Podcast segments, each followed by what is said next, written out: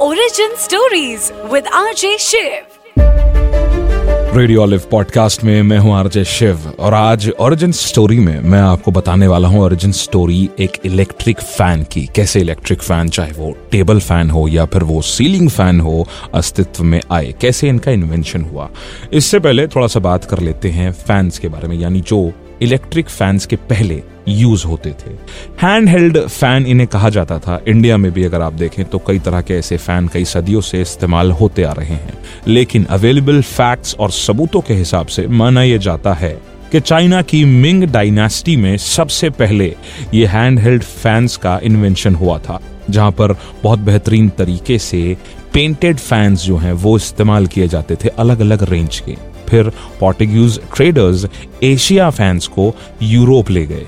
और माना यह भी जाता है कि Chinese were also pioneers in mechanising the fan about 180 AD the famed Han dynasty inventor Ting Huan उन्होंने एक ऐसा फ़ैन बनाया जिसमें के सात बड़े बड़े 10 फीट डायमीटर के व्हील्स लगाए गए थे और उस बड़े पंखे की हेल्प से सिर्फ़ एक इंसान एक बड़े हॉल को ठंडा कर सकता था। और इसी समय के आसपास दुनिया के अलग अलग इलाकों में, जैसे कि इजिप्ट या इंडिया में बड़े बड़े फैंस से कमरे को या आसपास के लोगों को ठंडा करने के लिए पंखा झलने वाले लोगों को रखा जा रहा था। एंड अर्ली नाइनटीन सेंचुरी में एक अटेम्प्ट हुआ जहाँ पर पंखे और बर्फ़ को मिलाया गया ज़्यादा ठंडी हवा लेने के लिए।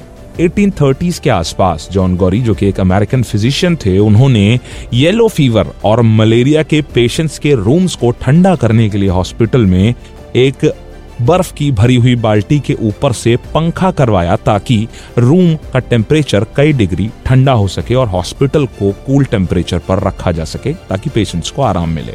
इसके बाद 1886 में डॉक्टर स्क्यूलर स्काट्स व्हीलर ने फिगर आउट किया कि कैसे फ्लेजिंग साइंस ऑफ़ इलेक्ट्रिसिटी को यूज़ करके एक पंखे को मैकेनिकल या इलेक्ट्रिकल तरीके से घुमाया जा सकता है। इन्होंने एक डेस्कटॉप फ़ैन या जिसे हम टेबल फ़ैन कह सकते हैं, दो ब्लेड्स वाला वो इन्वेंट किया। ये दो ब्लेड वाला एक ऐसा फ़ैन था जिस पर जैसा कि आज हम टेबल फ़ैन पर देखते हैं, आगे पीछे कवर होता है। इसकी कोई केज या कवर नहीं थी, ये एक ओपन पंखा था। आगे का डेवलपमेंट इलेक्ट्रिक फ़ैन का किया फिलिप एच डियल ने। A German immigrant he went to work for the Singer sewing machine company and वहाँ पर उन्होंने एक बड़ा सिंपल सा काम किया। दो ब्लेड वाले एक फ़ैन को सुइंग मशीन की, सिलाई मशीन की मोटर से कनेक्ट कर दिया और उसे सीलिंग पर लगा दिया, यानी कि छत में लगा दिया।